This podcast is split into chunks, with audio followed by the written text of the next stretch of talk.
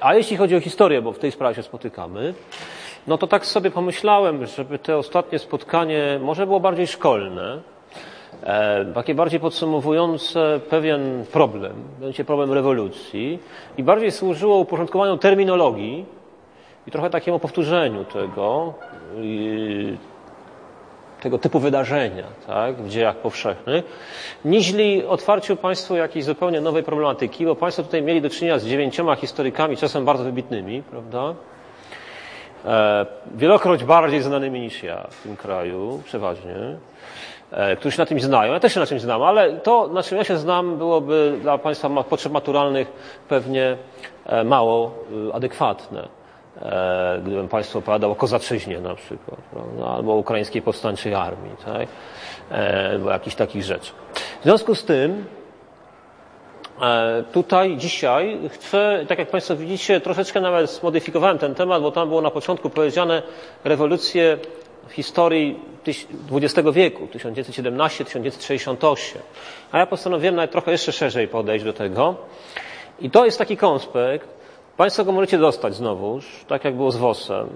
No, przecież jesteście na tej liście wszyscy zapewne, prawda? I te panie tutaj sekretariatu wam to wyślą, ten konspekt, e, jutro. E, ale w każdym razie e, mm, pomyślałem sobie, żeby wyjść w ogóle od tego pojęcia, tak? czym jest rewolucja, w jakich sytuacjach historycznych używać tego terminu mm, i no, jakie były typy rewolucji, jaki był okres w historii złoty dla rewolucji e, i jak to jest dzisiaj. Czy dzisiaj rewolucje są jeszcze możliwe? Jeśli tak, to jakie? Prawda? E, tego rodzaju pytania chciałem sobie tutaj zadać, zadałem i tak uporządkowałem, jak Państwo zaraz zobaczą, moje myśli. Punktem wyjścia jest, jak Państwo widzicie, e, po prostu definicja rewolucji ze słownika języka polskiego, prawda? E, proces gwałtownych zmian jakościowych w jakiejś dziedzinie powodujący zasadnicze przekształcenie istniejącego stanu rzeczy lub układu stosunków i ich nagłe przejście z jednego stadium rozwoju w drugie. E, nie jest to w zasadzie powiedziane, w którą stronę, prawda? To znaczy, ponieważ to jest definicja, czyli czy, czy stadium rozwoju, prawda? Jednego stadium rozwoju w drugie stadium rozwoju. Czyli o rewolucji można mówić zarówno e, jeśli chodzi o społeczeństwo, prawda? E, stosunki społeczne, polityczne, gospodarcze, ale można także mówić o rewolucji właściwie w świecie naturalnym, prawda? Niewykluczone to jest. Ta definicja nie zawęża, proszę zobaczyć, do e, stosunków społecznych, prawda? Do, do życia ludzkości tego. Ale e, dalej to już to, co ja myślę, prawda, poza tą definicją. No i myślę tak, że warunkiem zastosowania tego pojęcia w historii w stosunku do ruchu sprzeciwu społecznego jest dysponowanie przez niego ideologią. Prawda? Czyli jeżeli nie występuje ideologia, to będziemy mówili o zjawiskach nazywanych innymi terminami, które tutaj wymieniam i które zaraz charakteryzuję bliżej, dotyczących poprzednich stuleci, takich właśnie jak herezja, bunt, rewolta, powstanie, fronda, rokosz. E, ideologia, e, czyli całościowa krytyka zastanego stanu rzeczy, wizja postulowanego ładu oraz sposoby przejścia do niego. Prawda? Bo ideologia to y, jest całościowy opis postulowanych stosunków, odmiennych od tego, jakie są obecnie, e, z y, uzasadnieniem, dlaczego ten obecny stan się krytykuje i z przedstawieniem metod przejścia do tego nowego postulowanego stanu. Jeżeli tego rodzaju uporządkowanego zestawu poglądów, zwanego ideologią, nie mamy, on nie towarzyszy ruchowi społecznemu, to znaczy, że to nie jest rewolucja, to nie są te czasy. To są jakieś czasy z reguły wcześniejsze, kiedy ideologii jeszcze nie było. Ideologie, prawda, mm, zaczynają się pojawiać wtedy, gdy zaczyna funkcjonować pojęcie postępu. Prawda? To znaczy właściwie XVII stulecie i to wyłącznie w krajach najwyżej takich zaawansowanych, prawda, e, pod względem intelektualnym, krajach zachodniej Europy, E, a pojęcie postępu jest z kolei związane, po pierwsze, z liniową koncepcją czasu historycznego i po drugie, z mm, świeckimi przekonaniami o dziejach ludzkości. To znaczy, że dopóty, dopóki myśl ludzka tak, o historii tkwiła w, oko, w okowach myślenia religijnego, w przypadku Europy chrześcijańskiego, no to nie funkcjonowało tam pojęcie postępu na tym gruncie, tym religijnym, prawda? Bo jak Państwo wiecie, historia ludzka, zgodnie z chrześcijańskimi założeniami, jakby zaczynała się, prawda, od e, przyjścia Chrystusa na świat i kończyła się wraz z powtórnym przyjściem Chrystusa na świat, prawda? Był pewien cykl, tak, który otwierał i zamykał tą historię. E, w oczekiwaniu tej paruzji, tego przyszłego, drugiego przyjścia Chrystusa, cała ludzkość jakby jej dzieje się toczyły. I e, w związku z tym e, e, nie mieliśmy wtedy jeszcze ani tej takiej liniowej koncepcji czasu, w której kolejne stadia rozwoju są postępem w stosunku do poprzednich stadiów rozwoju, prawda? I dopiero kiedy powstały ideologie, świeckie ideologie, zakładające, że ludzkość na tej liniowej koncepcji czasu maszeruje od czegoś do czegoś, od niewoli do wolności na przykład, prawda? Od niesprawiedliwości do sprawiedliwości społecznej, jak u Marksa i tak dalej, prawda? To dopiero wtedy, kiedy one powstały, e, to można sobie wyobrazić e, w ogóle myślenie ideologiczne. Czyli warunkiem tego myślenia ideologicznego jest właśnie takie wyzwolenie prawda, z, tych, e, z tych wyobrażeń o religijnych źródłach ładu społecznego. Tak? Jeżeli można sobie wyobrazić, i są myśliciele, którzy sobie wyobrażają ład społeczny, wynik oparty na źródłach niereligijnych, ale jest na przykład na umowie społecznej, na kontrakcie między ludźmi, do którego Pan Bóg nie ma już żadnego stosunku. Nie jest potrzebne, żeby ten kontrakt był zawarty i żeby ten ład społeczny funkcjonował. W tej epoce, w której to jest możliwe, a to jest dopiero w XVII wieku możliwe, XVIII tym bardziej, zaczynają się ideologie i można mówić o rewolucji, które realizują jakiś etap na drodze postępu. Jakieś przejście do kolejnego etapu, który będzie lepszy, sprawiedliwszy i tak. Tak? To są pewne warunki. I tutaj jeszcze jest taka uwaga, że e, warunki tego, żeby mówić o rewolucji. Jeszcze jest taka uwaga, że w XIX wieku prawda, pojawiło się pojęcie kontrrewolucji, prawda, czyli takich okresów całych, na przykład restauracja we Francji po 815 roku, kiedy wrócili Bourbonowie, jak Państwo pamiętają, kiedy próbowano cofnąć cały ten tok przemian rewolucyjnych, prawda, który się stał przedtem. E, i wtedy nie nazwano kontrrewolucjami i do dzisiaj je nazywamy kontrrewolucjami, ale proszę zobaczyć, że w XX wieku, w drugiej połowie XX wieku doszło już jednak do rewolucji, które były reakcją na zbyt szybkie tempo przemian postępowych. Na przykład rewolucja islamska w Iranie w 1979 roku. Dojdziemy do tego pod koniec dzisiaj, ale w każdym razie zaczęto mówić o rewolucjach w czasach już nam bardzo bliskich, które główne hasła nie były postępowe, tylko główne hasła były wręcz wsteczne, tak? To znaczy głównym hasłem miało być powrót do czasów już utraconych, które wskutek zmian postępowych już e, ludzkość od tego etapu odeszła. Je też zaczęto nazywać rewolucjami, ale to dopiero ostatnie. Teraz, jeśli chodzi o te e, terminy poprzednie, prawda? Czyli te terminy e, dotyczące okresu przed początkiem wieku ideologii i początkiem wieku rewolucji. To Prawda? Mamy takie terminy. One występują w różnych krajach. No we Francji fronda, w Polsce rokosz, prawda? W krajach anglosaskich rewolta raczej. Herezja jest, jak Państwo wiecie, specyficzną formą ruchu sprzeciwu, nawiązującą ściśle do, mm, e, e, do religijnych źródeł ładu społecznego. Jest próbą powrotu do źródeł chrześcijaństwa, prawda? E, na zasadzie takiej, że to chrześcijaństwo realizowane przez Kościół oficjalny zbłądziło, nie, nie, nie, nie jest na właściwej drodze realizacji Ewangelii, prawda?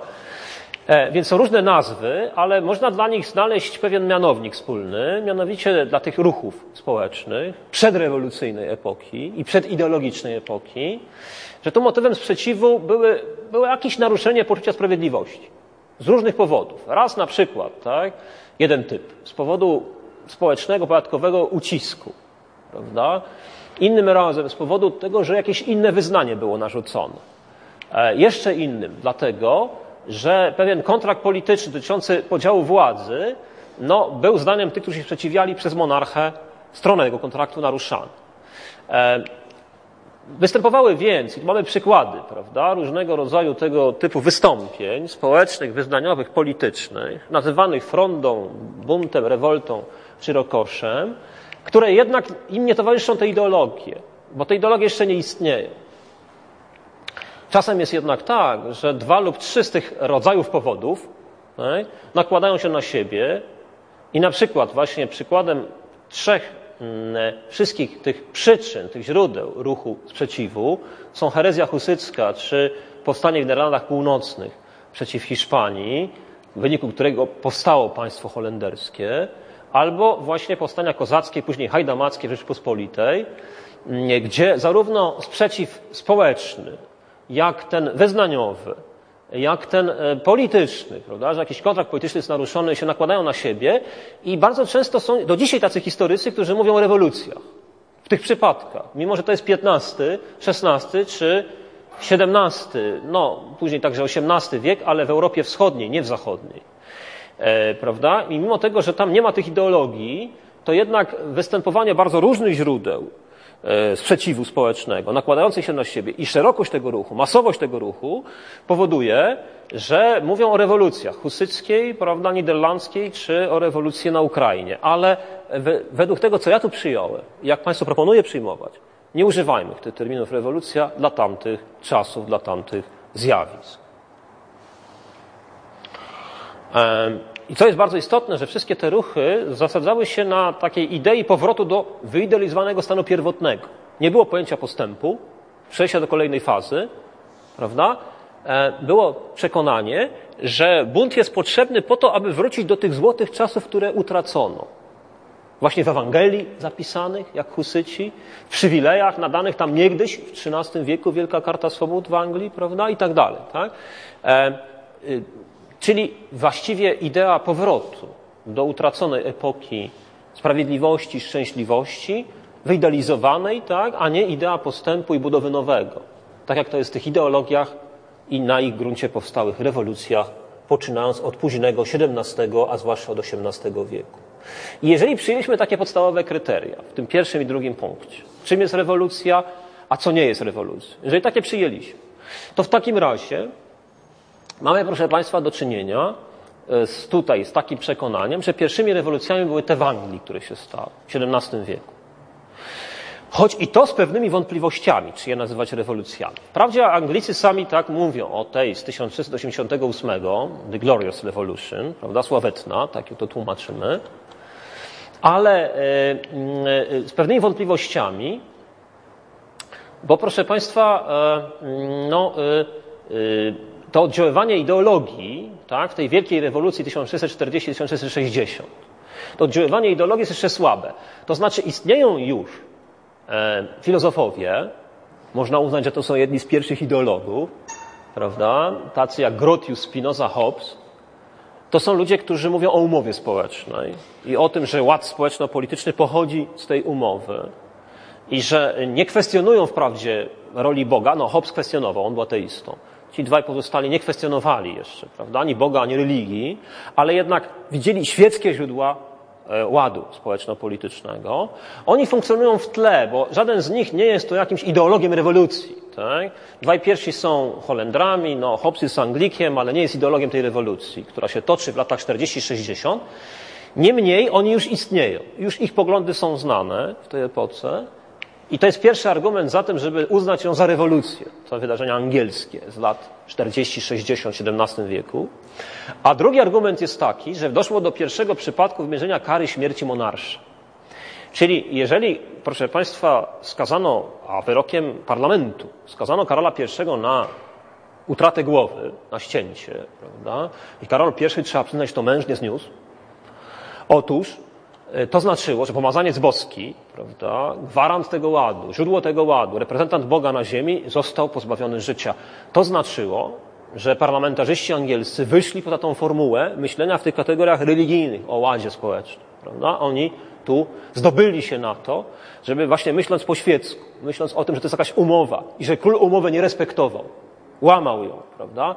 I to tak bardzo łamał, że zasługuje na śmierć. To jest jakaś nowość. To jest też argument za tym, żeby nazywać te wydarzenia rewolucją. Potem, jak Państwo wiecie, był Cromwell, Republika, ale potem Anglicy jednak przywrócili Karola II, prawda, Stuarta. Nastąpiła restauracja, przywrócili na tron tą dynastię, a więc nie byli konsekwentni w tym rewolucyjnym działaniu.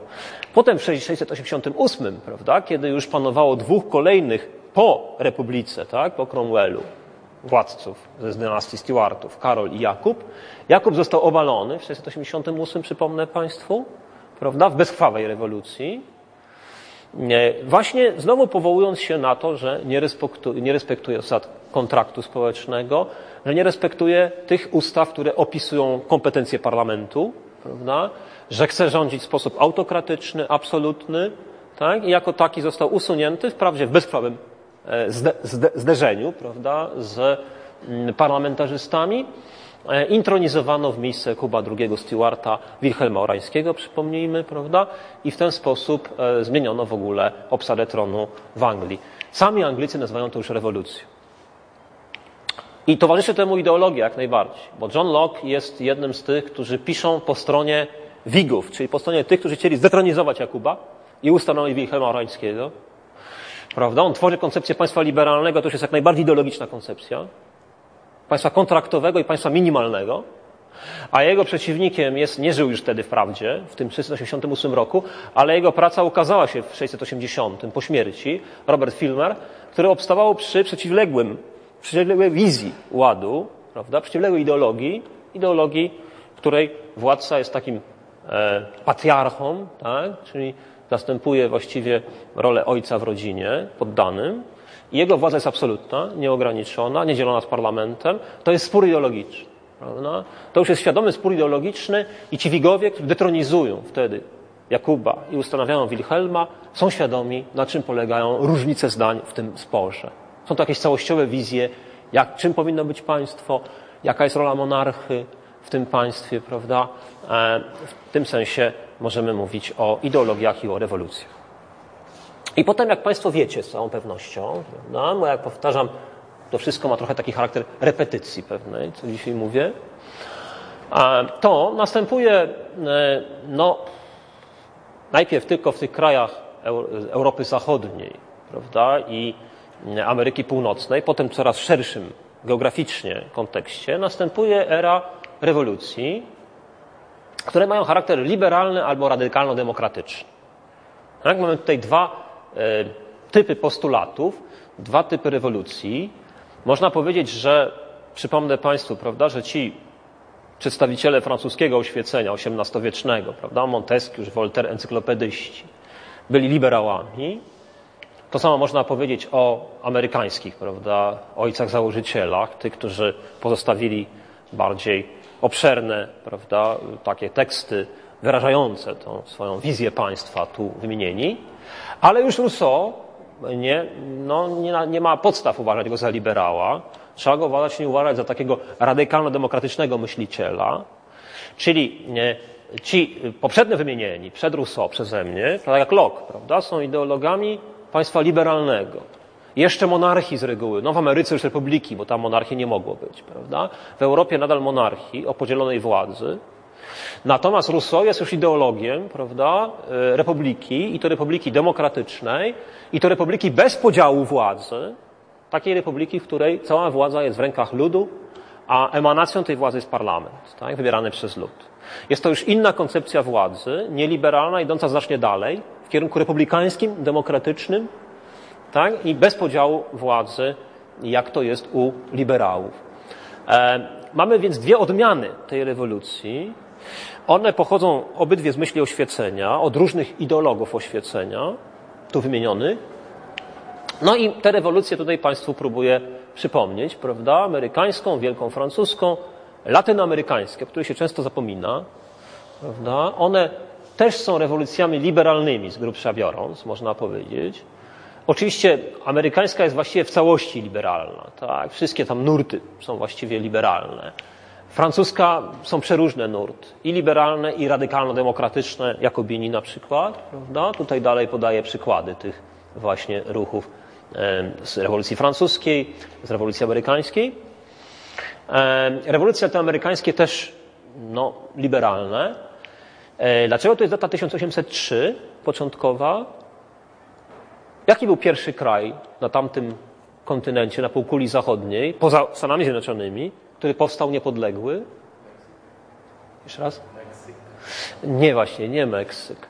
Bo Państwo się uczycie o tym, prawda, że mm, tutaj Simon Bolivar, prawda, to jest ten bohater, ten libertador, tak, po hiszpańsku, prawda, wyzwoliciel, że on na terenie Wenezueli jako pierwszy podniósł powstanie 1810. I w Meksyku też równolegle 810, tak, początek powstań antyhiszpańskich, początek tej rewolucji. Ale pierwszym krajem, który się wyzwala, jest to na San Domingo to Haiti słynne, na które Napoleon posłał te nasze legiony, żeby tam zwalczały i nie zwalczyły. I w 803 tam wybucha rewolucja. I w 804 tam jest proklamacja niepodległości na San Domingo. Tak? Więc e, to jest kraj, który wyprzedza, tylko we francuskich, nie w hiszpańskich koloniach, ale w tej Ameryce Łacińskiej tak zwanej wyprzedza nawet e, te hiszpańskie kolonie. Po czym mamy, prawda, jak Państwo wiecie, epokę tego świętego przymierza i szereg rewolucji europejskich, e, których tutaj podstawowe przywołuje, prawda, łącznie oczywiście z powstaniem listopadowym.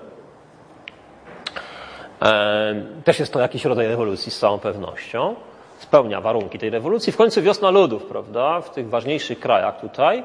W końcu rewolucja, która 870 we Francji obala Napoleona III ustanawia trzecią republikę.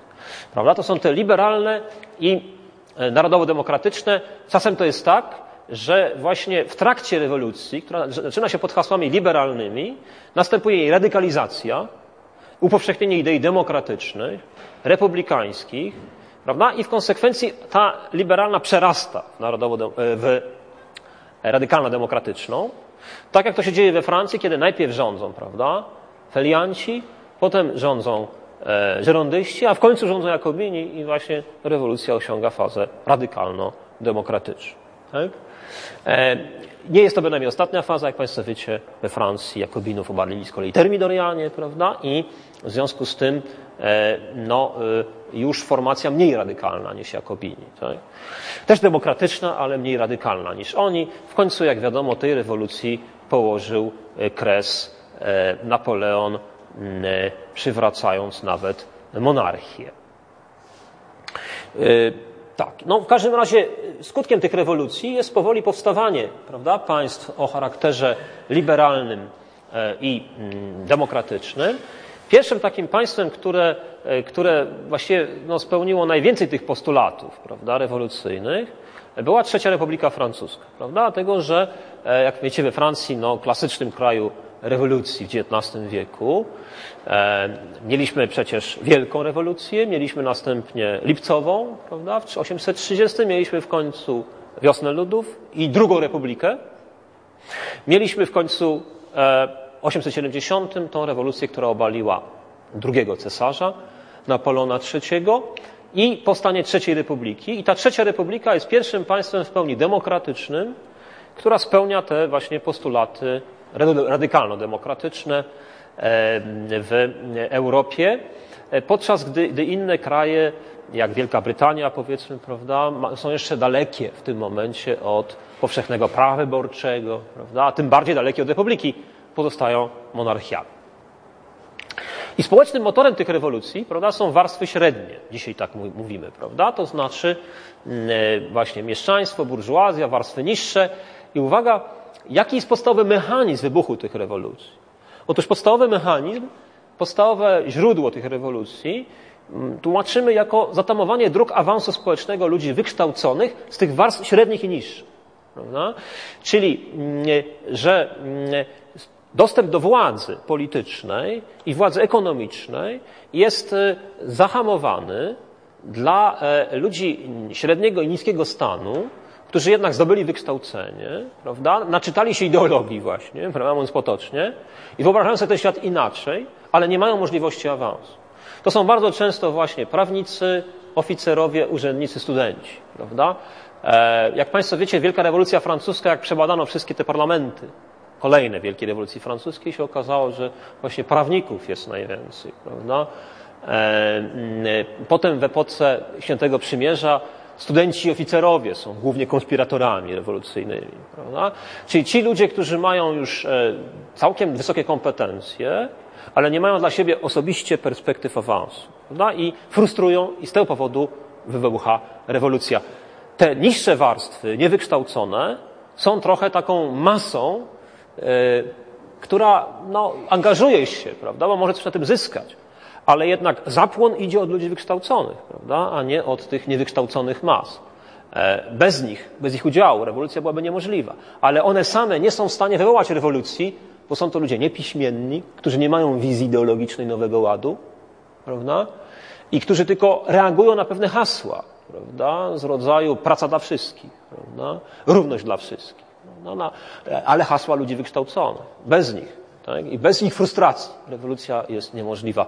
To jest bardzo istotne. To widać choćby w powstaniu listopadowym, jak podchorążowie są ludźmi, którzy nie mają dróg awansu w wojsku. Armia jest za mała, żeby oni wszyscy dostali oficerami w pułkach piechoty i kawalerii i dlatego oni wychodzą na ulicę.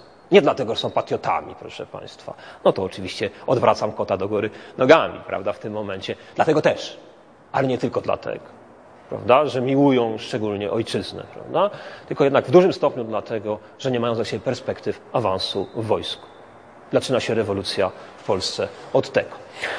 Dobrze, i teraz, proszę Państwa, bardzo istotna jest kwestia narodowa, prawda? W tym XIX wieku, kiedy trwały te rewolucje liberalne i narodowo y, i radykalno-demokratyczne, bardzo kwestia jest narodowa ważna, bo y, tu musielibyśmy zrobić jakiś wielki, osobną wypowiedź, taki, dygresję wielką, czym jest naród. E, jestem zdania, że należy mówić o narodzie dopiero w epoce nowoczesnej, w epoce XIX i XX wieku, że dopiero w tej epoce tego rodzaju wspólnota występuje. E, to oczywiście zależy od zdefiniowania narodu, ale jeżeli uznamy, że naród jest wspólnotą masową, tak, że nie możemy mówić o narodach jako grupach elitarnych, z tego będzie wynikało, przy takim założeniu, że szlachta Rzeczypospolitej przedrozbiorowej nie była narodem, a już na pewno nie była narodem polskim, tak? tylko co najwyżej uprzywilejowanym stanem, politycznie uprzywilejowanym, rządzącym w tym kraju.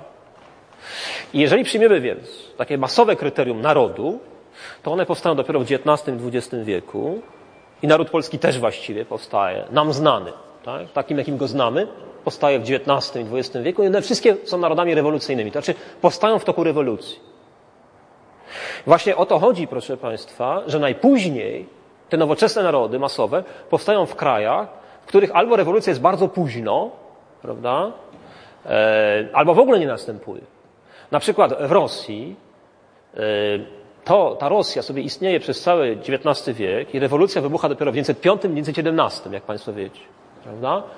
Otóż ta Rosja do tych rewolucji można powiedzieć, że istnieje jako imperium, jako autokratyczna monarchia, spojona wewnętrznie prawosławiem, dynastyczną władzą Romanowów, ale trudno mówić o narodzie rosyjskim, w tym masowym, nowoczesnym sensie, w tymże państwie, przed tymi rewolucjami. Dopiero te rewolucje tak, otwierają drogę do tego, żeby się zastanawiać, czym są Rosjanie, kim są Rosjanie, prawda? jakie są kryteria rosyjskości. Tak? Więc e, w tym sensie, prawda, e, ta epoka XIX wieku aż do początku XX, kiedy mamy te liberalne i radykalno-demokratyczne rewolucje, jest epoką narodowotwórczą. I rewolucje są podstawowym czynnikiem narodotwórczym. Prawda? E, tak więc ten aspekt chciałbym, żeby Państwo mieli na uwadze. Są takie prace profesora Marcina Kuli, jednego z wybitnych no, historyków takich socjologicznych tak, z Uniwersytetu Warszawskiego. Pod, jedna z nich się nazywa po prostu Narodowe i Rewolucyjne. Tak? Ona dotyczy różnych przypadków, głównie latynoamerykańskich. Na przykład o Brazylii tam jest bardzo dużo. Tego, jak nowoczesna świadomość narodowa tak, powstaje w wyniku właśnie przemian rewolucyjnych, buntu, sprzeciwu, masowego ruchu prawda, rewolucyjnego. Tak? E, jak najbardziej. E, także Polska. Prawda? I powstawanie tego nowoczesnego narodu wiąże się z powstaniami prawda, e, kolejnymi i z tym, jak w czasie tych powstań pewnego rodzaju świadomość wspólnoty jako stępuje w dół od szlachty ku niższym warstwom społecznym, w końcu ostatecznie także ku chłopstwu, czyli tej podstawie, podstawowej masie społecznej, prawda, tego potencjalnego narodu polskiego. Dochodzimy do tego, proszę Państwa, że y, w następnym punkcie, że mamy do czynienia z Marksem. Prawda? Będziemy teraz więc mówili o marksistowskim pojęciu rewolucji. Prawda? Jest to zupełnie innego typu rewolucja, Tu mamy do czynienia z ideologią, prawda, y, na wskroś, można powiedzieć. Wprawdzie w przypadku marksizmu, wprawdzie Mark uważał, że to jest nauka, że wszystkie te pomysły wcześniejsze, od oświecenia, prawda, kiedy one rozkwitły w tamtej epoce, były ideologiami, a to, co on proponuje, jest nauką, jednak, rzecz jasna, nie możemy przyjąć za nim tego rodzaju rozróżnienia. To także była ideologia. Materializm historyczny, prawda, czyli wizja rozwoju ludzkości przez kolejne formacje gospodarczo-społeczne, przez które obowiązkowo niejako musiały przejść wszystkie społeczeństwa na Ziemi, tylko tyle, że różne społeczeństwa były na różnym etapie zaawansowania na tej drodze tych pięciu formacji gospodarczo-społecznych, które tutaj wymieniam. Prawda? I y, mamy do czynienia więc u Marksa i Engelsa z tą liniową koncepcją czasu, z tym marszem ludzkości, prawda, przez kolejne formacje, obligatoryjnie, aż ostatecznie ku rewolucji y, i przejściu do socjalizmu. I w tej koncepcji mamy do czynienia z rewolucją burżuazyjną i rewolucją proletariacką, prawda? z dwoma typami rewolucji. Rewolucja burżuazyjna jako przejście do kapitalizmu z feudalizmu, rewolucja proletariacka jako przejście e, do socjalizmu z kapitalizmu. Prawda? I e, mm, te, taka rewolucja, ta proletariacka, prawda, która niszczy kapitalizm i buduje socjalizm, i tą klasą, która tego dokonuje, jest, jak Państwo wiecie, proletariat przeciwko burżuazji, taka rewolucja nigdy i nigdzie nie wybuchła. E, wprawdzie są pewne symptomy nadchodzenia tej rewolucji. Te symptomy widać, prawda, w wiośnie ludów francuskich. O, takie czterodniowe powstanie na przedmieściu Saint-Antoine w Paryżu, które utopiono od razu we krwi. I to ta republika, demokratyczna republika je utopiła we krwi i Komuna Paryska. To są pierwsze symptomy, że nadchodzi fala rewolucji proletariackiej, ale jeszcze tak naprawdę ten proletariat jest za słaby, prawda? On występuje w zbyt małej liczbie w Paryżu, żeby nawet w całym Paryżu wygrać, a to dopiero w całej Francji, która jest Francją chłopską cały czas, prawda? rolniczą. W związku z powyższym Marx, który się bardzo cieszył z tego, prawda, że Francja właśnie ma przejawy ruchu E, ruchów rewolucyjnych, które do socjalizmu mają doprowadzić. Prawda? I słowo socjalizm staje się coraz bardziej modne e, właśnie w tych ruchach społecznych i tak dalej. E, Marx się w gruncie rzeczy pomylił, tak? Bo w tamtym momencie we Francji jeszcze ten proletariat był tak nieliczny, że tego rodzaju rewolucja tam zwycięsko wybuchnąć nie mogła. Ale co ciekawe, ona nie wybuchła również w tym czasie, kiedy ta koncepcja rewolucji była najbardziej popularna. To znaczy w okresie dominacji II międzynarodówki. Te lata od lat 80. XIX wieku do I wojny światowej włącznie to był okres, kiedy e, marksizm był najbardziej popularny, kiedy właściwie zdominował całą tą przestrzeń sprzeciwu społecznego. Sprzeciwu społecznego z różnych powodów. Tak? E, to był dominujący w tym obszarze, a jednak ta rewolucja nie wybuchła. Jak wiemy, było to czas rewolucji przemysłowej prawda? E, kolejne kraje w Europie wchodziły w rewolucję przemysłową, powstawały fabryki, kształtowała się burżuazja i proletariat.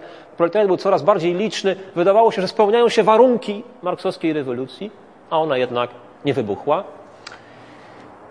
Wydawało się, że to nastąpi w tych krajach najwyżej rozwiniętych właśnie, prawda? I takie były spekulacje Marksa po jego śmierci Engelsa. A jednak już przed 914 wielu, w tej drugiej międzynarodówce, prawda, wielu zwolenników tej rewolucji zaczęło od niej odchodzić, zaczęło przechodzić ku ewolucyjnej wizji zmian, tak zwani rewizjoniści, prawda, zwani potem socjaldemokratami. I do dzisiaj właściwie jeszcze można mówić, że te partie socjaldemokratyczne właśnie się od rewizjonistów wywodzą w krajach zachodniej Europy. I oni, prawda, na rzecz polityki reform społecznych porzucali ideę rewolucji, a więc, proszę Państwa, e, e, no, okazało się, że nawet e, przy tak bardzo licznym proletariacie, tak, przy dominacji przemysłu w gospodarce, jednak ta proroctwo marksowskie jest tylko proroctwem, nie jest, jak on twierdził, no, czymś opracowanym naukowo, czyli czymś, co obiektywnie i koniecznie, nieodwołalnie nastąpi. Prawda? Czyli mamy do czynienia z sytuacją, że ten typ rewolucji, ta koncepcja marksowska, ona nigdy i nigdzie nie została zrealizowana. Miała nastąpić w krajach najwyżej rozwiniętego kapitalizmu, e, okazało się, że już przed I wojną światową ten kapitalizm na tyle się zmienia, na tyle się komplikuje, na tyle się komplikuje struktura społeczna, że ta oczywista dla Marksa taka dychotomia burżuazja i robotnicy, robotnicy podnoszą broń i pokonują burżuazję, że ta dychotomia przestaje być czytelna, tak? Robotnicy wcale nie nabywają tej świadomości rewolucyjnej i wcale nie mają masowo determinacji, żeby podnieść tego rodzaju bunt i w końcu ostatecznie do niej nie dochodzi. Natomiast, jak Państwo wiecie, następuje pierwsza wojna światowa i jak widzimy w punkcie szóstym dochodzi do wyniku wstrząsu I wojny światowej w Europie, do dokończenia tych rewolucji radykalno-demokratycznych, bardzo często przez partie socjaldemokratyczne realizowanych, więc ta nazwa może byłaby nawet bardziej właściwa, połączonych jednocześnie z rewolucjami narodowymi.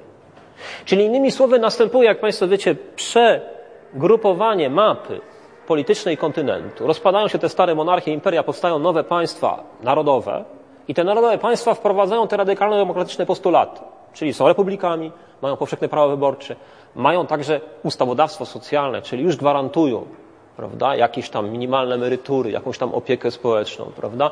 E, to wszystko jest wprowadzane, także w Polsce, w tym nowo powstałym państwie. E, w niektórych z tych rewolucji w latach 18, 22, 3 ich fala przetoczyła się przez kontynent. E, są, prawda, próby w niektórych z nich przekształcenia tych rewolucji w rewolucję proletariacką, a więc zrealizowania tego marksowskiego pomysłu. Jednak nie dochodzi do tego.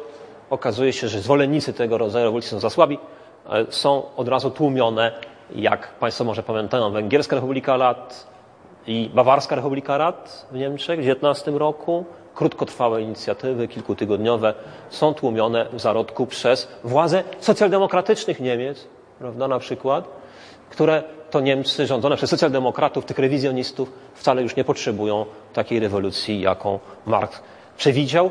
Wierzą w to, że w warunkach państwa, którym jest powszechne prawo wyborcze, jest równość wobec prawa, są podstawowe gwarancje socjalne, ale jednocześnie gospodarka jest rynkowa, nie jest socjalistyczna, że w tych warunkach reformatorskie zbudowanie sprawiedliwości społecznej jest możliwe. Tak? Tego rodzaju e, właściwie przeważa tak, opcja w tych krajach e, Europy Zachodniej, Środkowej, w ogóle w Europie.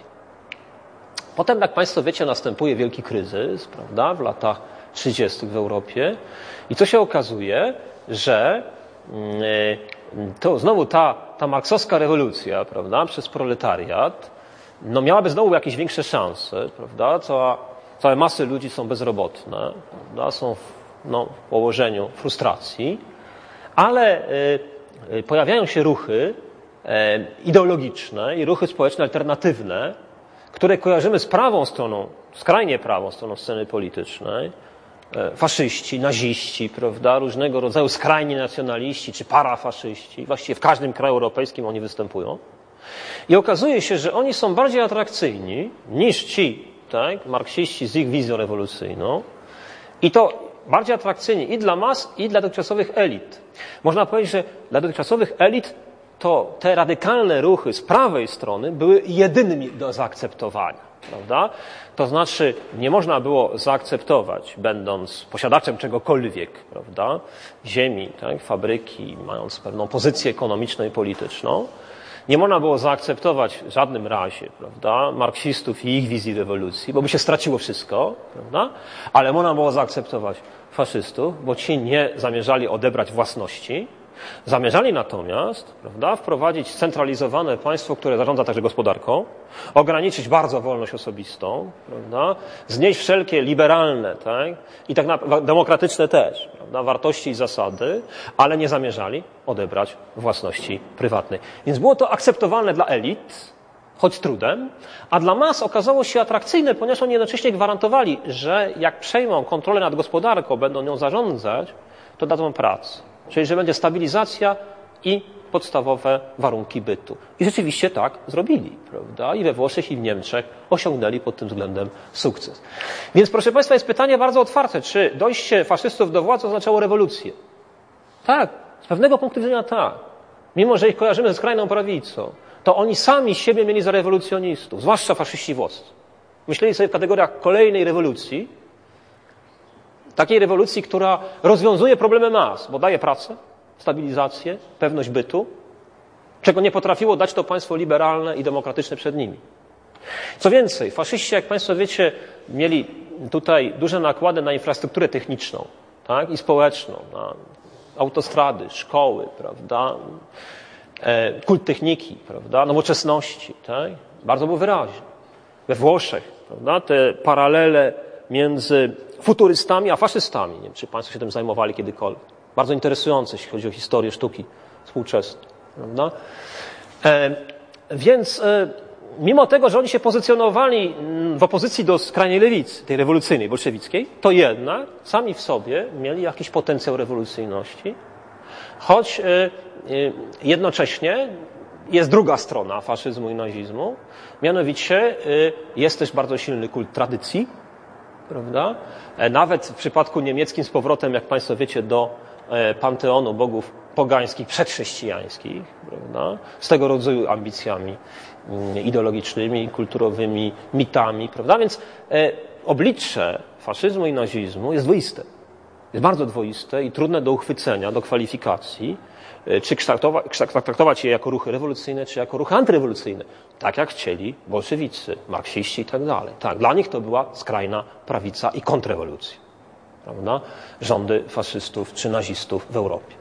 Ale dalej idąc, widzimy, że ta e, rewolucja burżuazyjna e, i proletariacka, obie te, te, te koncepcje Marksa, nie wybuchła nigdzie, e, ani przed I wojną światową, ani po niej, ani nawet wtedy, kiedy nastał, nastał wielki kryzys, to jednak ta koncepcja marksizmu jako materializmu historycznego, jako ta wizja historii tak, przez rewolucję dziejącej się, ona jednak mocno się zakorzeniła w historiografii i naukach społecznych. I to nie tylko w krajach takich, które następnie, w których zapanował ustrój komunistyczny, jak e, w Rosji Radzieckiej czy w Polsce. Także w krajach zachodnich, tych liberalnych i demokratycznych, bardzo wielu historyków, przedstawicieli innych nauk społecznych stało się w XX wieku marksistami i uznało, że choć wprawdzie e, wcale nie trzeba wierzyć w to, jak Marks, że rewolucja proletariacka kiedyś nastąpi i socjalizm się zbuduje, to jednak można stosować ten materializm historyczny jako pewnego rodzaju interpretację dziejów. Czyli można wyjaśniać wszelkie dotychczasowe wielkie przełomy w historii przy pomocy marksistowskiej wizji. Dlaczego? Dlatego, że to strasznie łatwo porządkuje przyczyny tych wszystkich rewolucji. No bo proszę Państwa, wystarczyło teraz spojrzeć na te ruchy takie właśnie jak rewolucja angielska XVII e, wieku, jak rewolucja francuska z XVIII wieku, czy amerykańska z XVIII wieku i powiedzieć, to były właśnie rewolucje burżuazyjne. Prawda? Wtedy bardzo łatwo wyjaśniały się przyczyny. Oto mianowicie burżuazja dojrzała do tego, prawda, żeby wystąpić przeciwko feudalizmowi, zniszczyć stary system, stary porządek, zająć miejsce klasy uprzywilejowanej dotychczas, czyli arystokracji, prawda, i rządzić teraz eksploatując robotników. E, a więc można powiedzieć, że była pewna intelektualna e, taka mm, atrakcyjność olbrzymia, prawda, żeby zastosować marksowskie schematy do interpretowania tego, co już się stało, niekoniecznie wcale będąc marksistą i socjalistą, czy komunistą w sensie politycznym. Prawda? Jako historyk, jako socjolog i tak dalej. Do dziś mamy bardzo wiele ludzi, którzy jeszcze tak myślą, reprezentując te dziedziny nauk. I w Polsce i krajach zachodnich ten słynny Hobsbawm, o którym tutaj nieraz chyba no, akurat na WOSie wspominałem, prawda, ale to historyk jest, więc to właśnie Państwo powinni go znać. Żyjący jeszcze, najwybitniejszy chyba historyk brytyjski, no całe dekady ewidentnie marksistą i tak widział to gdzie. Otóż, proszę Państwa, my dzisiaj, tutaj zaznaczam, że pierwszą rewolucją tych marksistów była właśnie ta w Niderlandach przeciw Hiszpanii, którą, jak Państwo zauważyli, ja uznałem za rewoltę jeszcze. Za powstanie, ale nie za rewolucję. Ponieważ przyjąłem kryterium, że musi towarzyszyć ideologia. A w XVI wieku takich ideologii jeszcze nie było. Oni sięgali wcześniej, a nawet niektórzy wypatrywali e, już u schyłku średniowiecza, początków burżuazji, czyli tej klasy rewolucyjnej, prawda? już mówili, że w XIV czy w XV wieku we miastach włoskich, niemieckich, e, bogate mieszczaństwo, kiedy powstają banki, to już są zalążki burżuazji, więc to już jest ta klasa, która będzie dążyła do obalania feudalizmu. Choć dopiero rewolucja francuska, czyli w końcu XVIII, trzy, cztery stulecia później dopiero ta burżuazja ich zdaniem dochodzi do władzy. Prawda? I robi tą rewolucję. Ale już cofali wstecz zalążki, początki tego, e, bo to im porządkowało wizję, umożliwiało takie łatwe wyjaśnienie w ogóle, jak się toczą dzieje, jakie są motywy w dziejach, prawda? W jaki sposób interpretować przełomy w historii. To jest intelektualna wygoda, intelektualna ułuda. Tak nie rozumujemy, proszę Państwa. Historia jest zbyt skomplikowana, motywy ludzkie są zbyt wielorakie, żebyśmy mogli je sprowadzać do takich ekonomicznych głównie motywów e, interesów całych klas, prawda, jak burżuazja, potem jak proletariat, prawda, i e, rewolucje wybuchają dlatego, że jest pewien splok okoliczności, którego nikt nie, mówił, nie potrafił przewidzieć i których motywy są przeróżne, ekonomiczne, kulturowe, ideologiczne właśnie, prawda. E, pod wpływem tej ideologii ludzie bardzo często podejmują akcje rewolucyjne. Następnym typem rewolucji jest, jak Państwo wiecie, rewolucja bolszewicka, czy leninowska inaczej. Ona nie jest rewolucją marksowską. Tutaj wymieniłem Państwu w skrócie, jakie ja widzę różnice pomiędzy ideologią Lenina a ideologią Marksa. To znaczy, Marx, Lenin oczywiście utrzymywał, że jest marksistą, że jest kontynuatorem, że on dokonuje takiej kosmetycznej poprawki, żeby recypować do, do tych y, podłoża rosyjskiego myśl skądinąd niemieckiego, zachodnioeuropejskiego filozofa, ale że on to czyni w sposób nie naruszający istoty tej myśli. Nieprawda. To jest bardzo głęboka rewizja, prawda? I ta rewizja dotyczy kilku podstawowych kwestii. Po pierwsze, uznania chłopstwa za klasę rewolucyjną, co u Marksa jest w ogóle herezją by było, gdyby to, prawda, jemu powiedzieć. To robotnicy byli klasą rewolucyjną, a chłopi byli klasą konserwatywną. Prawda? E, po drugie, uznania idei narodowej za sojusznika komunizmu w walce ze starym porządkiem, zupełnie z punktu widzenia marksizmu fałszywe, ponieważ Marx był konsekwentnym internacjonalistą tak? i uważał świadomość narodową i w konsekwencji istnienie narodów za coś fałszywego, nierealistycznego. Po trzecie tego, że taki swoisty wolontaryzm, można powiedzieć, u Lenina. Mianowicie, że rewolucja może wybuchnąć wtedy, gdy władza jest słaba i po prostu chyli się ku upadkowi albo wręcz leży na ulicy i trzeba ją brać.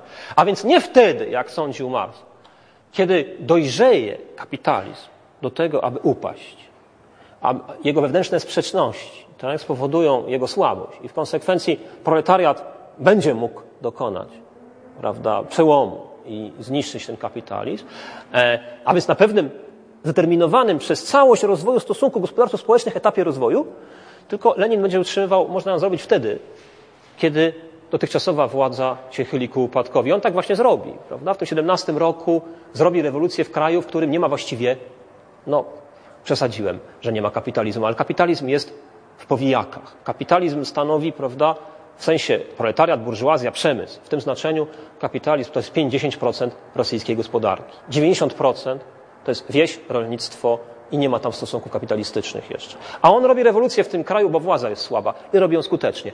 To nie jest marksizm.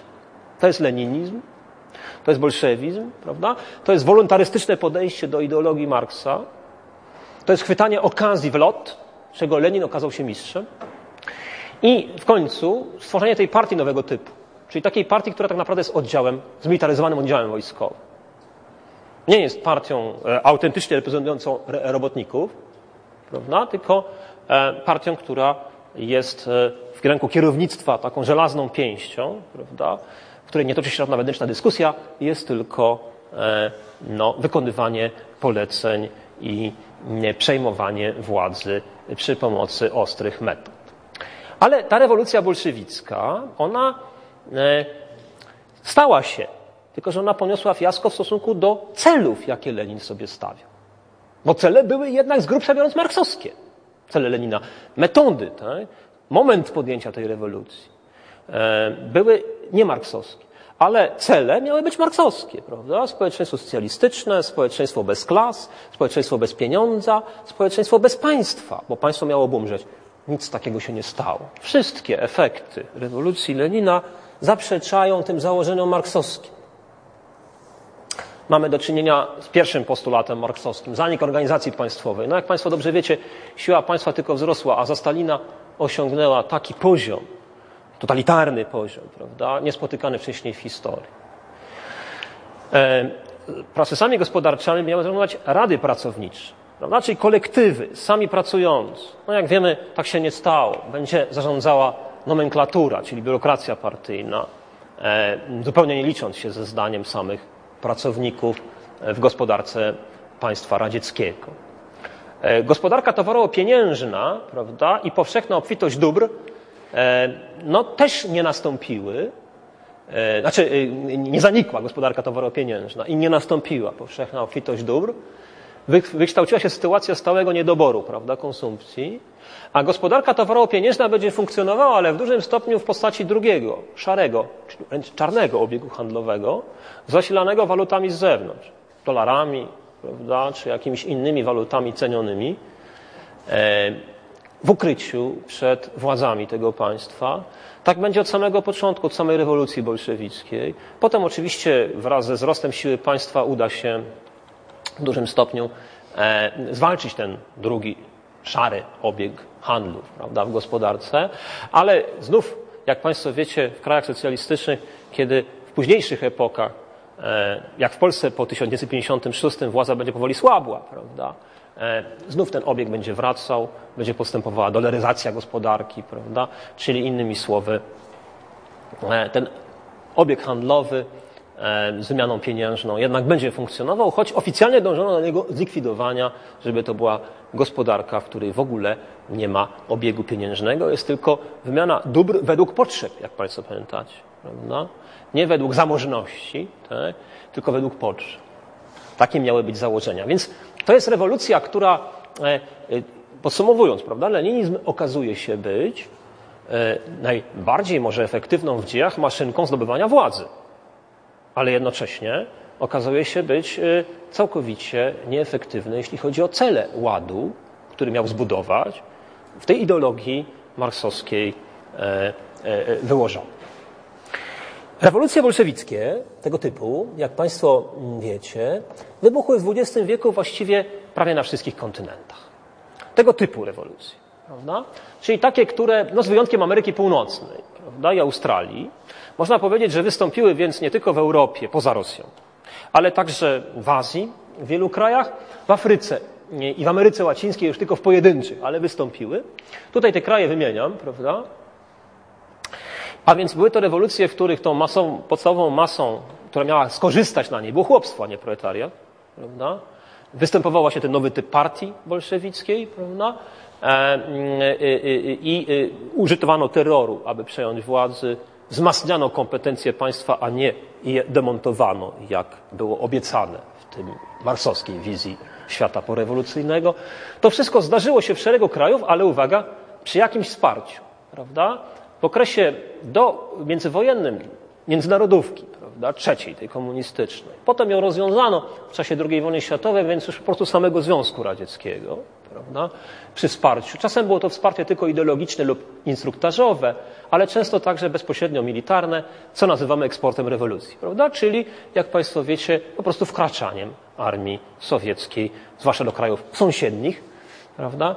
E, najlepszym przykładem jest tutaj Afganistan, jest to najmniej udany efekt, prawda? Tutaj opór okazał się największy wobec komunizmu, prawda? I e, Fiasko było właśnie natychmiastowe, próby budowy komunistycznego ustroju w tym państwu, ale e, jest to jeden z tych klasycznych przykładów, prawda, kiedy bezpośrednimi militarnymi metodami e, próbuje się ustanowić e, komunizm sowiecki prawda, w jakimś państwie pogranicznym. I można powiedzieć, że w tych krajach no, związek między tym, tą rewolucją bolszewicką, tak, tą leninowską, a marksizmem był coraz mniejszy, właściwie już żaden. Jakiś był ten związek na przykład w Chinach, prawda, gdzie 90 kilka procent społeczeństwa stanowili chłopi. Jeżeli w ogóle można było mówić o rewolucji, rewolucji chłopskiej, a nie proletariackiej. Prawda? Czyli innymi słowy, proszę Państwa, te rewolucje, i to jest właśnie najważniejszy wniosek z tego punktu, o którym tu mówimy, te rewolucje typu bolszewickiego wybuchły na światowych peryferiach. One nie wybuchły tam, gdzie Marx przewidywał, że wybuchną, czyli w światowym centrum, Wielkiej Brytanii, Niemczech, Holandii, USA, tylko wybuchły na światowych peryferiach. Odwrotnie niż zakładał Marx. Najpierw w Rosji, potem w innych krajach, które tutaj wymieniamy. I po, dlaczego tam wybuchły? Dlatego, że tam uwierzono, że właśnie ten model państwa, jaki rodzi się z tej rewolucji, państwa właśnie omnipotentnego, państwa zarządzającego gospodarką, umożliwia skok cywilizacyjny. Że właśnie dzięki temu, że zastosujemy ten model sowieckiego zarządzania, a który, jak Państwo wiecie, co ze sobą niósł? Kolektywizację, industrializację, alfabetyzację, prawda? A więc pewien postęp cywilizacyjny, pewną szybką, specyficzną, sowiecką, ale jednak szybką modernizację społeczeństwa. Te kraje peryferii wierzyły w to, prawda, że wchodząc w ten model e, zarządzania prawda, przez państwo gospodarką, społeczeństwem, dościgną te, to centrum. Doszło do paradoksalnie do, do odwrócenia tej roli, jaką Marx sobie dla rewolucji wyobraził. Prawda? Rewolucja służyła teraz e, temu, aby peryferie doganiały centrum, a nie aby centrum przeszło, przeszło rewolucję i wyznaczyło całej ludzkości następny etap rozwoju. No jest to taki paradoks, prawda, jaki stał się w tym bolszewizmie, leninizmie czy komunizmie, jak popularnie mówimy, najbardziej popularnie, prawda, o tym. No to oczywiście niektóre części świata okazały się bardziej odporne, na przykład kraje anglosaskie, nie? gdzie właściwie te partie komunistyczne się nigdy nie rozwinęły. Ale to właśnie dlatego, że te, to te kraje były w centrum. One właśnie, prawda, wskazywały ten kierunek rozwoju. One miały najbardziej zaawansowany kapitalizm. Tylko, że ten kapitalizm w XX wieku, jak Państwo wiecie, nie był już kapitalizmem znanym Marksowi.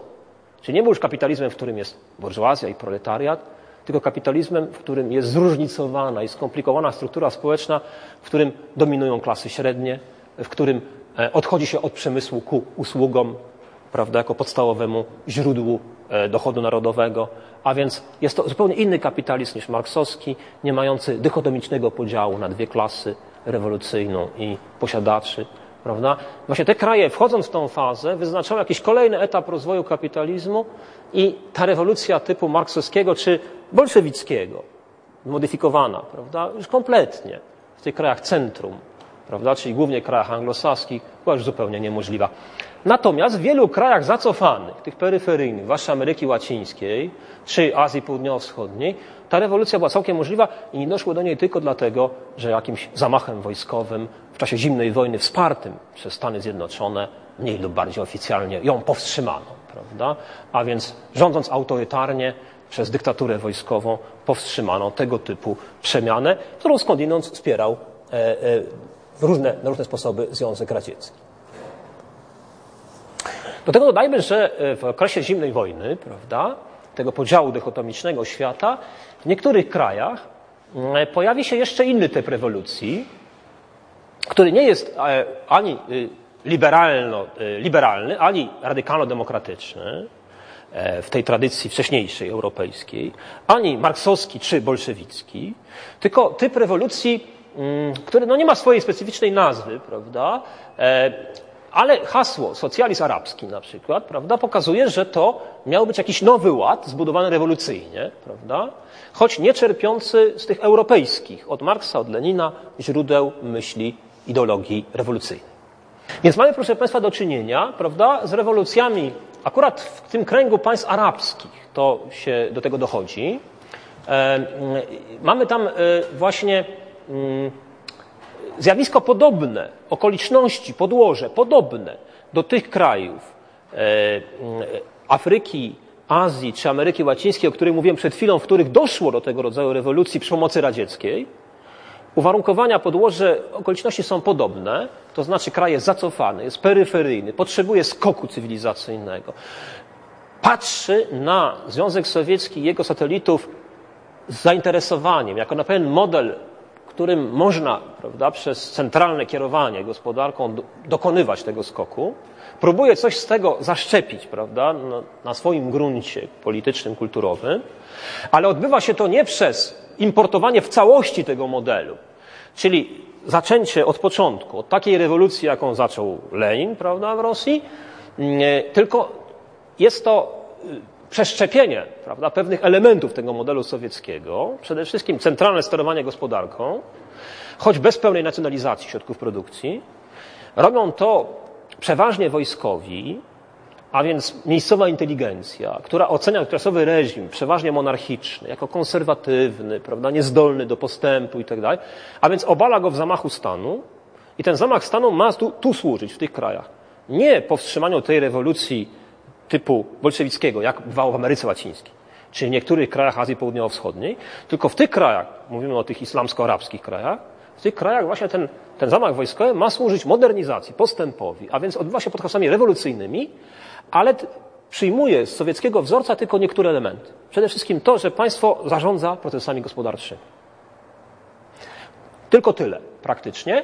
I to nazywano socjalizmem arabskim. Tu mamy plejadę tych polityków, prawda? Nasser, prawda? W Egipcie, Ben Bella w Algierii, e, Kaddafi. To jest specyficzna bardzo sytuacja z tym Kaddafi, który też od tego zaczynał w 1969 roku w Libii.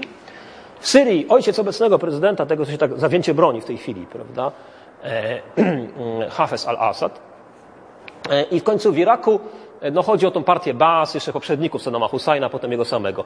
To są ci, którzy głosili, prawda, mniej lub bardziej, zwłaszcza Egipt i Syria najbardziej, socjalizm arabski, czyli ideę modernizacji odgórnej przez państwo, e, ale bez, e, nie używając w ogóle żadnych odniesień, żadnych uzasadnień do marksizmu, bolszewizmu, prawda?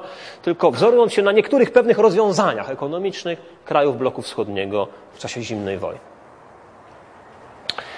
No dochodzimy już, jak Państwo widzicie, do okresu po II wojnie światowej i można powiedzieć, że w świecie zachodnim, tym kapitalistycznym, perspektywa rewolucji powoli właściwie zanika. Przestaje być w ogóle adekwatna do etapu rozwoju tej części świata. To znaczy rewolucja w tym sensie marksistowskim lub bolszewickim, ona po II wojnie światowej w kręgu Europy Zachodniej, Ameryki Północnej przestaje być w ogóle możliwa. Dlaczego tak się dzieje? No jak Państwo wiecie, następuje tutaj e, w Europie Zachodniej, potem także, później, prawda, wśród tych kilku wschodnioazjatyckich sojuszników Ameryki, którzy także rozwinęli ten kapitalizm bardzo efektywnie po II wojnie światowej. Więc w tych dekadach właśnie od 50. do początku 70., prawda, tutaj no, następuje nowoczesne społeczeństwo przemysłowe, a potem poprzemysłowe, prawda? Czyli to, co już trochę wspomniałem o tym, następuje mm, dominacja y, usług względem przemysłu w strukturze gospodarki, dominacja klas średnich, prawda, względem tych najniższych i tych najwyższych w strukturze społeczeństwa, bardzo rozległy system opieki socjalnej państwa w modelu tak zwanego państwa dobrobytu.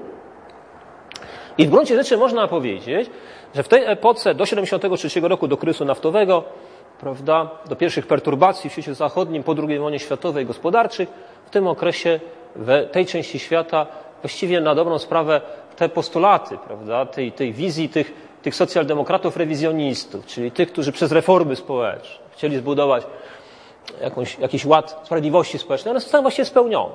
To znaczy dwie trzecie, albo nawet trzy czwarte ludzi prawda, w tych społeczeństwach zachodnioeuropejskich, e, amerykańskim, to są ludzie, których stać na tak bardzo wiele rzeczy, prawda, e, łącznie z urlopem, prawda, dobrobytem materialnym i tak dalej, że właściwie no, nie ma najmniejszego powodu, żeby oni sięgali po broń czy ryzykowali życie, żeby e, występować rewolucyjnie. Prawda? W związku z tym ten typ rewolucji on całkowicie przestaje być adekwatny do tych realiów gospodarczo-społecznych tego kapitalizmu, tylko podkreślam, to jest ten kapitalizm, prawda, jak Państwo wiecie, ci wosowcy też dobrze wiedzą, prawda? ten kapitalizm pokejnsowski, prawda? ten kapitalizm z silnym interwencjonizmem państwowym, prawda? ten kapitalizm, w którym e, państwo bierze na siebie odpowiedzialność za socjalno-bytowe realia życia wszystkich obywateli, prawda? silnie interweniuje, żeby były jakieś względnie równe warunki sta startu w tym tej gospodarce dla wszystkich obywateli, jak trzeba nawet zadłuża się, prawda, żeby świadczenia socjalne wypłacić ludziom i tak dalej. To jest inny kapitalizm niż ten, prawda, który był e, w momencie, kiedy najpierw Marx, a potem Lenin tworzyli swoją wizję rewolucyjną. E, wtedy oczywiście ten kapitalizm był tego rodzaju, że rządom państw prawda, kapitalistycznych los niższych warstw był w dużym stopniu obojętny i w związku z tym był potencjał e, klasowy, prawda, społeczny do tego, żeby rewolucję zrobić. Tu wprowadzam jeszcze takie pojęcie co merytokracji, prawda, że te społeczeństwa i te państwa po II wojnie światowej są meryto, mery, merytokratyczne, prawda? czyli po prostu rządzi w nich zasada kompetencji. Prawda? Wszelkie stanowiska wszelkie role, zwłaszcza kierownicze, przywódcze, są obsadzane wedle klucza kompetencji, bo na każde stanowisko jest konkurs, prawda? E, liczy się bogate CV, prawda? I doświadczenie zawodowe, a nie urodzenie, e, wielkość majątku czy inne kryteria. Prawda? To także oczywiście powoduje, że w tych społeczeństwach teoretycznie przynajmniej każdy ma szansę, bez względu na to, czy urodził się biedny, czy bogaty, a to oddala perspektywę rewolucji. I jak Państwo wiecie, w tym świecie, w tej epoce zdarzyła się jednak pewna, pewne wydarzenia się zdarzyły, które są nazwane rewolucją. Jest to rewolucja roku 68 e, w Europie Zachodniej, w Ameryce. E, no tak, tylko ja się sam zastanawiam, czy to jest warto nazywać rewolucją i jeżeli jednak tak, a byłbym się do tego przychylał, to oczywiście nie w tym sensie marksowskim czy bolszewickim, choć sami przywódcy tej rewolucji nawiązywali do haseł marksowskich i bolszewickich. I właściwie pod tymi hasłami, bądź pod hasłami innych ideologów komunistycznych, takich jak Mao, Trocki, prawda, e, próbowali tę rewolucję zrealizować, e, to jednak ta rewolucja e, nie toczyła się o te cele. Właśnie. I tu mówię o ikonach bardziej, czyli symbolach prawda, tych, tych rewolucji, niźli o całych ideologiach, bo mm, te ideologie komunistyczne nie przystawały już do warunków Zachodu. Nie było już klas społecznych, w szczególności tego masowego proletariatu, który trzeba byłoby zwolić z biedy, z nędzy, prawda, z braku wykształcenia. W związku z tym mm, e, adresowanie tych ideologii do tych mas społecznych okazało się nieadekwatne, nietrafione przez tych zrewoltowanych studentów, którzy, jak Państwo wiecie, bardziej z motywu pokoleniowego buntu przeciwko rodzicom e, podnieśli tą rewolucję. I uwaga, bardziej z powodu mm, e, właśnie e, potrzeb emancypacji e, w takim wymiarze mentalno-kulturowym, obyczajowym i w konsekwencji przemian prawnych. Tak, rzeczywiście, w tej płaszczyźnie, w tej dziedzinie były warstwy czy grupy społeczne, które można nazwać albo uciśnionymi, albo w każdym razie nie mającymi satysfakcji równego udziału z innymi grupami, którym trzeba było może tak, przez przemiany mentalno-kulturowe i w konsekwencji prawne pomóc, poprawić ich status, prawda? E, one rzeczywiście okazały się pewnego rodzaju e, grupami zainteresowanymi tą rewolucją i one dzięki tym przemianom e, po 1968 roku rzeczywiście coś osiągnęły, prawda? To znaczy w bardzo wielu krajach przecież europejskich prowadzono choćby prawda, możliwość aborcji ze względów społecznych dla kobiet, prawda, czy właśnie wprowadzono zasady antydyskryminacyjne, zasady równościowe, gwarancji równości nie, płac, prawda, dostępu do stanowisk dla mężczyzn i kobiet i tak dalej.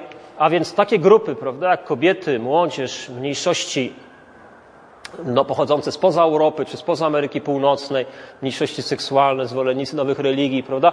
To są te nowe ruchy emancypacyjne, reprezentujące nowe ideologie, ale ideologie już właściwie no, nie przystające do tych klasycznych ideologii rewolucyjnych, których ikony symboliczne tutaj w postaci Mao, prawda, Che Guevary, no i przywódcy Wietnamu komunistycznego, Ho Chi Minha. Przypominam, że trwała wojna wietnamska i najlepsze w 1968 roku E, te ideologie nie przystawały do tych potrzeb, tak? oczekiwań tych grup społecznych. E, więc rewolucja w jakimś sensie była, bo była rewolucją mentalno-kulturową, prawda? E, ale na pewno nie była rewolucją w gospodarczo-społecznej płaszczyźnie, czyli w tej płaszczyźnie, w której Marx czy Lenin przede wszystkim widzieli potrzebę głębokich zmian. No i tu uwaga, pojawia się nam w końcu, w latach 70., prawda? A więc e, mm, jeszcze w epoce zimnej wojny, e, ale już stosunkowo blisko naszych czasów, zjawisko, które wspomniałem już na początku, a więc właśnie ta rewolucja islamska w Iranie. Dodaję tutaj jeszcze rządy talibów w Afganistanie. Mm, to jest w okresie, kiedy oni byli u władzy przed atakiem na Nowy Jork, prawda, i przed Al-Kaidy na Nowy Jork i przed interwencją amerykańską, która ich obaliła spychając ich do partyzantki. Prawda?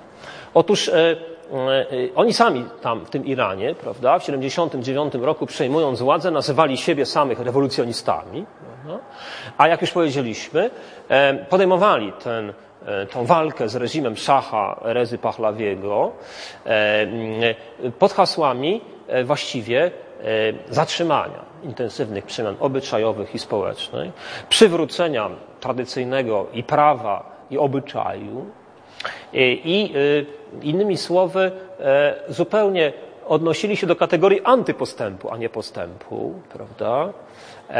W tym znaczeniu nie byłby to ruch, który spełnia jakieś kryteria rewolucyjne, tak jak sobie na początku określili, prawda? I jak to w XVII-XVIII wieku w Europie, w tych ideologiach wczesnych oświeceniowych określono.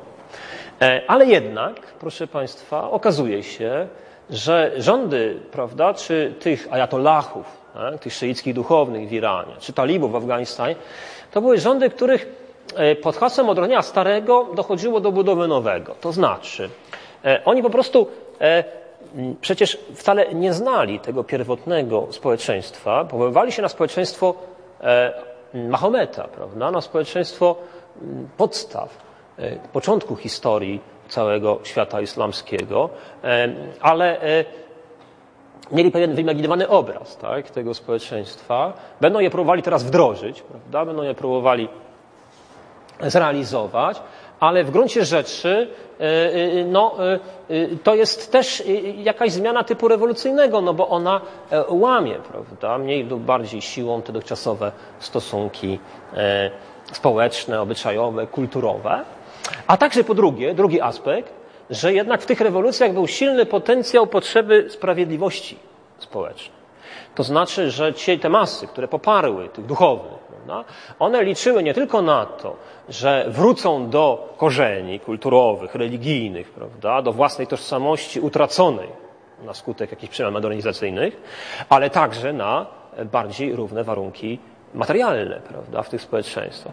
I te rewolucje tego drugiego postulatu nie zrealizowały. Prawda? To znaczy w Iranie, w Afganistanie, w innych krajach, w których są fundamentaliści, choć nie przejęli władzy, prawda?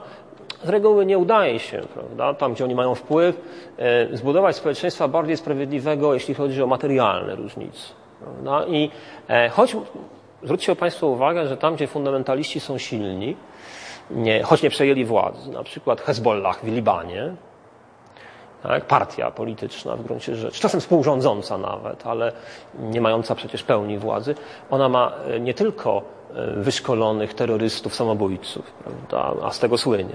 Ona ma także całą masę szkół, ochronek dla dzieci, pomocy społecznej, dlatego jest popularna. A więc ona dba o ten aspekt społeczny, prawda? wyrównania materialnego, wyrównania szans i tak dalej. E, jednak tam, gdzie przejęli władzę, prawda, e, nie zdołali zbudować e, w gospodarce bardziej sprawiedliwego rozdziału dóbr, czyli właśnie na przykład w Iranie.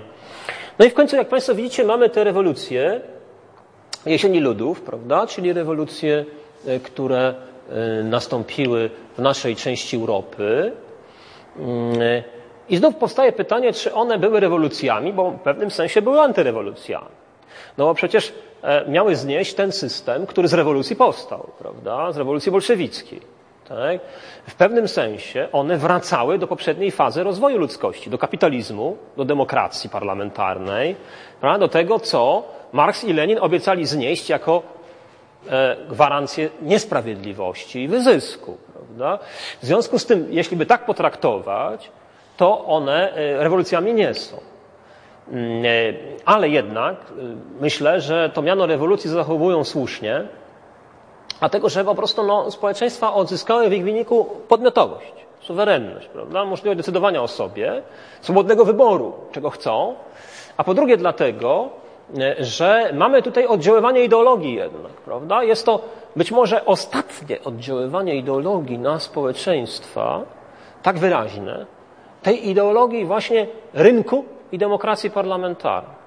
Tej ideologii, którą właśnie kiedyś, prawda, socjaliści i komuniści zaprzeczyli, e, ona niejako wróciła, bo jej efektywność okazała się jednak olbrzymia i w XX wieku. Ona tutaj wraca i całe społeczeństwa e, decydują się na to, prawda, żeby porzucić ten stan e, gospodarki komunistycznej, w której, no jak Państwo wiecie, czy się stoi, czy się leży, ilość tam złotych się należy, prawda, jest pewna gwarancja minimalnego bytu i, i ryzykując, prawda, e, utratę tego minimalnego, gwarantowanego bytu, pogrążenie się w rywalizacji rynku, prawda?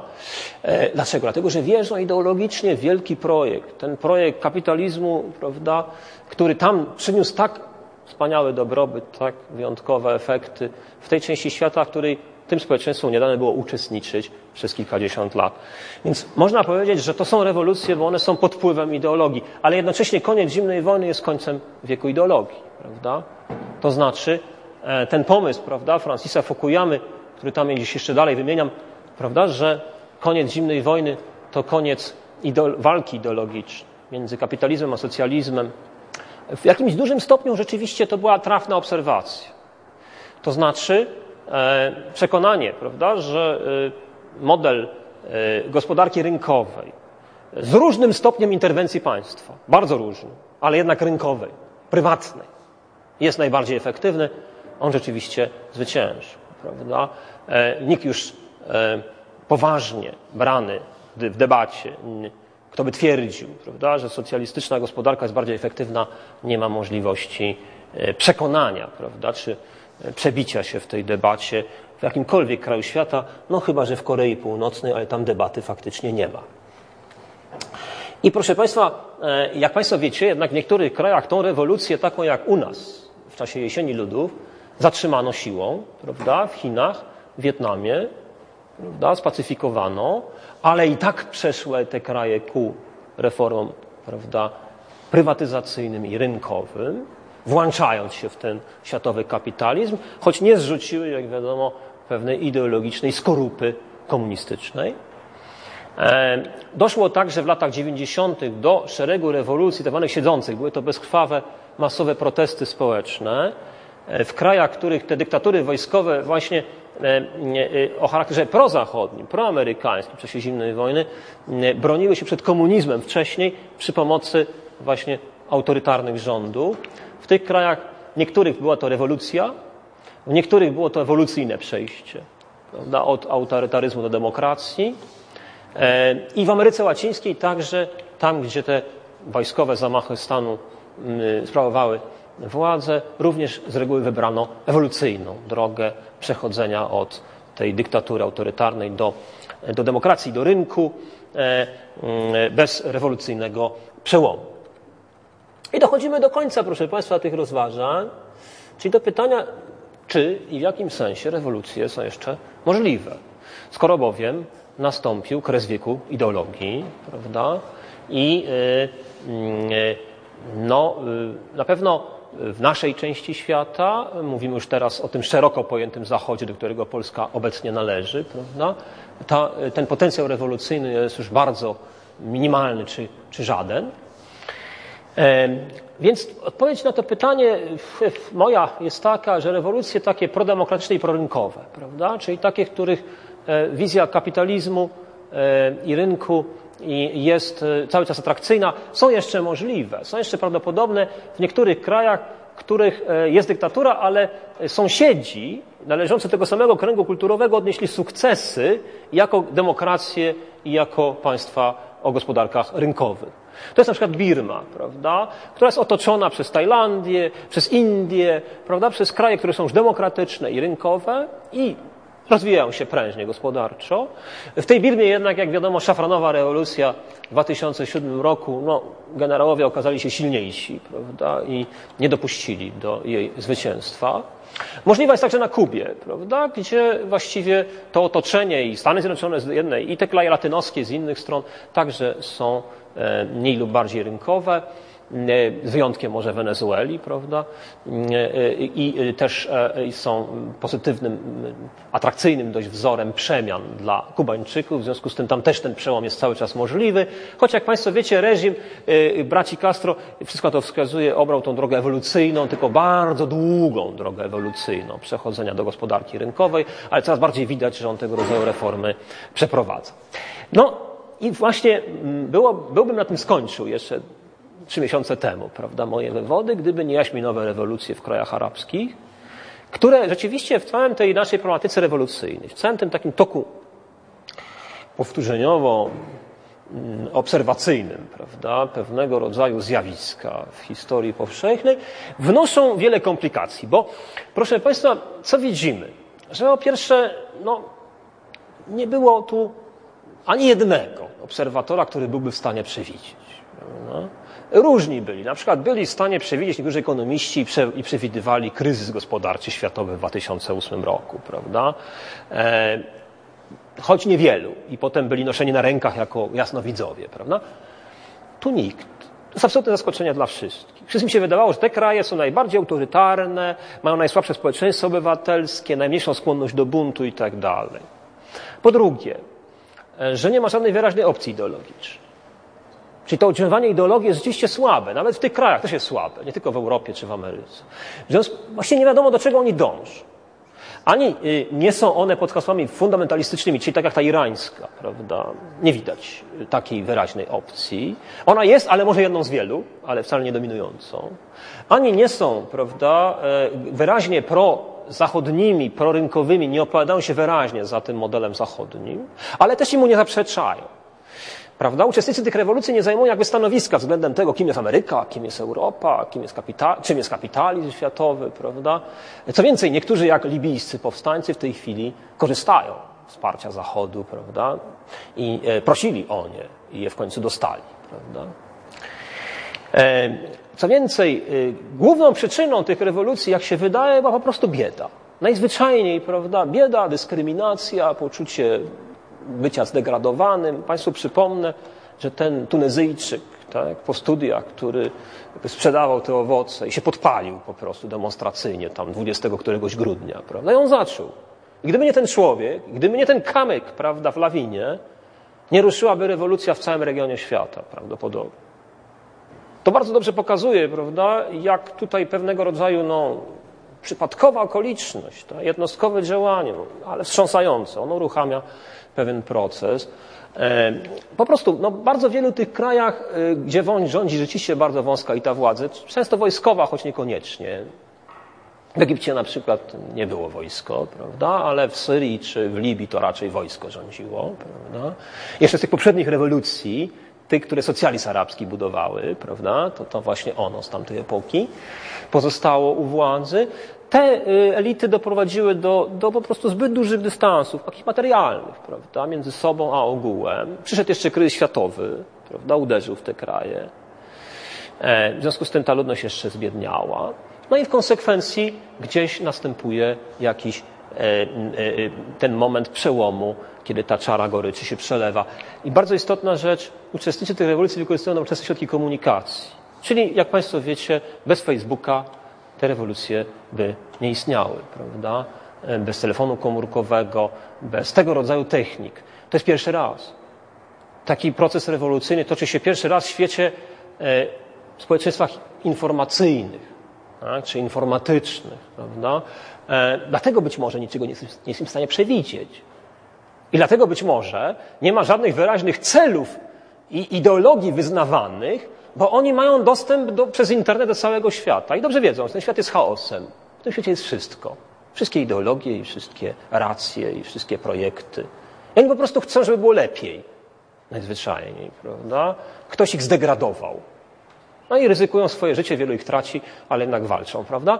E, to się wymyka temu, co wiemy o rewolucjach, prawda? Wymyka temu, e, e, tym wielkim projektom ideologicznym, prawda? które e, w rewolucjach liberalnych, radykalno-demokratycznych, marksowskich, do których nie doszło, i bolszewickich, do których doszło, e, miały miejsce.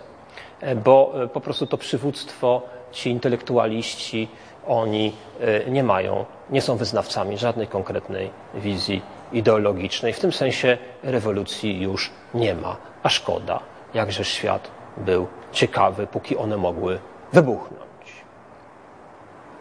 Takie rozważania chciałem Państwu przedstawić, ale mamy jeszcze całych pięć minut, żeby e, można było zadać pytanie. To Państwo przyznają, że to wyjątek, bo mi się nigdy nie udawało nawet pięciu minut wytargować w swoim mówieniu tutaj. W związku z tym jestem dumny, że się udało. W związku z tym mogę teraz właśnie oczekiwać dumnie na pytania. Słucham. Co Państwa zaintrygowało? Z czym Państwo nie chcieliby się zgodzić z tego, co ja dzisiaj powiedziałem?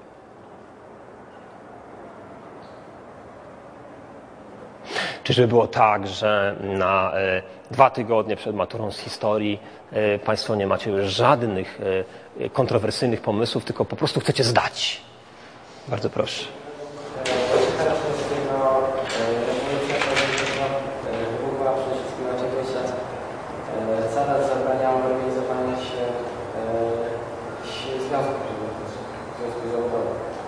To znaczy on, y, mi się wydaje, że on słusznie, że on dość trafnie pokazuje, ja pamiętam ten, ten fragment e, te, tych podręczników Roszkowskiego, mm, gdzie, gdzie y, jest powiedziane, że nie wybuchła ta e, bolszewicka, tego typu, prawda? Ona nie wybuchła w krajach, w których e, stosunkowo od wczesnego etapu powstania ruchu robotniczego było liberalne ustawodawstwo, które pozwalało się zrzeszać tak? I w związku z tym nie spychano do podziemia, tak? do takiej płaszczyzny nielegalności tak? E, organizacji robotniczych, jak Wielka Brytania, prawda? E, czy kraje anglosaskie właśnie. No a w Rosji nic nie było e, legalne i możliwe, prawda? Aż do 1905. E, to jest racja, ale to nie jest oczywiście główna przyczyna, prawda? E, mm, to jest jakaś prawidłowość jeśli chodzi o różne kraje i rewolucje typu bolszewickiego. E, natomiast e, e, no, główna przyczyna jest taka, powtarzam jeszcze raz, tylko może troszkę w szerszym kontekście. Główna przyczyna jest taka, że Rosja miała poczucie, że jest peryferią, że jest krajem kompletnie zacofanym. I w związku z tym bolszewicy jawili się jako właśnie taka formacja, która przez centralne zarządzanie stworzy najbardziej taki efektywny model skoku cywilizacyjnego. Prawda? I e, do tego jeszcze byli, mm, tak się pewnie jawili inteligencji. Natomiast tym niższym warstwom społecznym, e, robotnikom, chłopom, jawili się jako ludzie, którzy po prostu no, e, poprawią ich byt, prawda? dadzą im jakieś konkretne korzyści społeczne, materialne. Prawda? Proszę pamiętać, że bolszewicy byli także mistrzami pierwszymi mistrzami, dzisiaj byśmy powiedzieli PR-u politycznego, no, propagandy, prawda?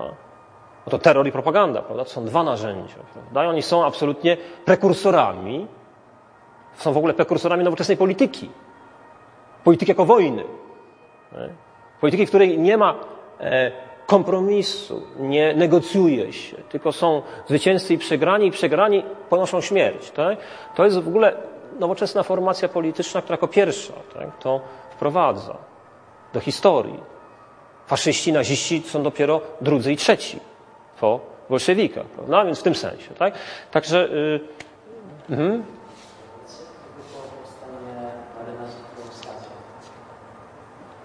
No to jest yy, tak, znaczy mówi się o powstaniu marynarzy. Państwo wiecie, w 21 roku, prawda? W Kronsztadzie wybuchł bunt marynarzy albo powstanie marynarzy i ono się właśnie odbyło pod hasłem powrotu do idei rewolucji.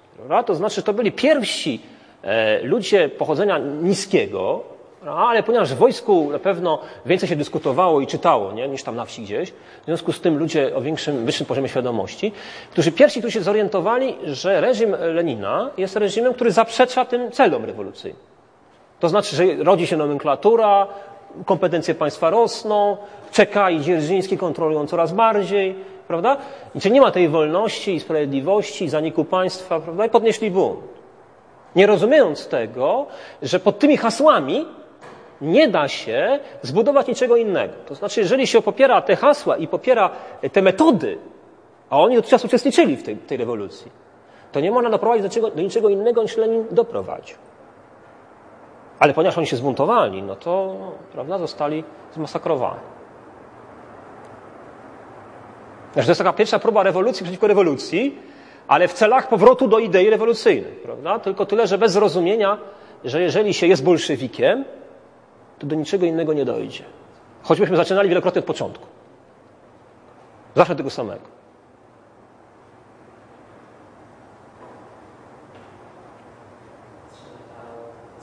To ostatnie pytanie, żeby tu nie zatrzymywać wszystkich, ale poprosimy to ostatnie pytanie. Mhm.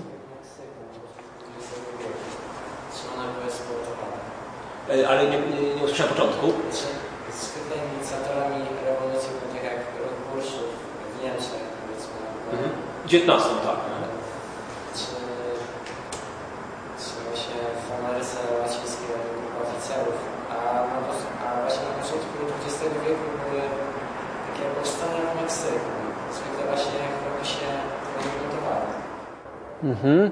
Znaczy pan ma na myśli e, na początku XX wieku w Meksyku, czy pan ma na myśli e, rewolucję, którą kierował Emiliano Zapata, tak zwani zapatyści, tak. Ale co, że tam nie było e, takiego, takiej elity, tak, jakiejś przywódczej, tak, jak właśnie studenci czy oficerowie, tak, o to panu chodzi. Ale ten Zapata był generałem, ale ja pamiętam. Więc, chociaż ja nie znam dobrze szczegółów tych meksykańskich tak bardzo, ale Wie pan, no, rzeczywiście na pewno są różnice, tak? Nie zawsze musi być ta grupa, taka elitarna, która przewodzi i w tych arabskich właśnie nie ma. Właśnie wszystko na to wskazuje, nie? że tam nie było opozycji. Myśmy w ogóle nie wiedzieli, nie mieli pojęcia, żeby tam ktokolwiek był opozycjonistą w tej Syrii czy w Libii, prawda? A rewolucja jest, bo ona się oczywiście oddolnie zrodziła. Tylko, że żyjemy w epoce, w którym każdy ma telefon komórkowy. Wielu ludzi zna elementarnie angielski i czyta, tak? I w związku z tym może się samo zbuntować. Nie potrzeba już teraz elity przywódczej, która wie, że istnieje inny świat i warto, war- warto walczyć o ten inny świat. Nie? Więc, ale rzeczywiście na początku XX wieku w Meksyku, no może tutaj y, nie, nie, nie wiemy wszystkiego o tym. To jest taka e, grupa bardzo konserwatywna, prawda? Czy na przykład rewolucja e, Benito Juareza była taka przeciwko kościołowi? Tak.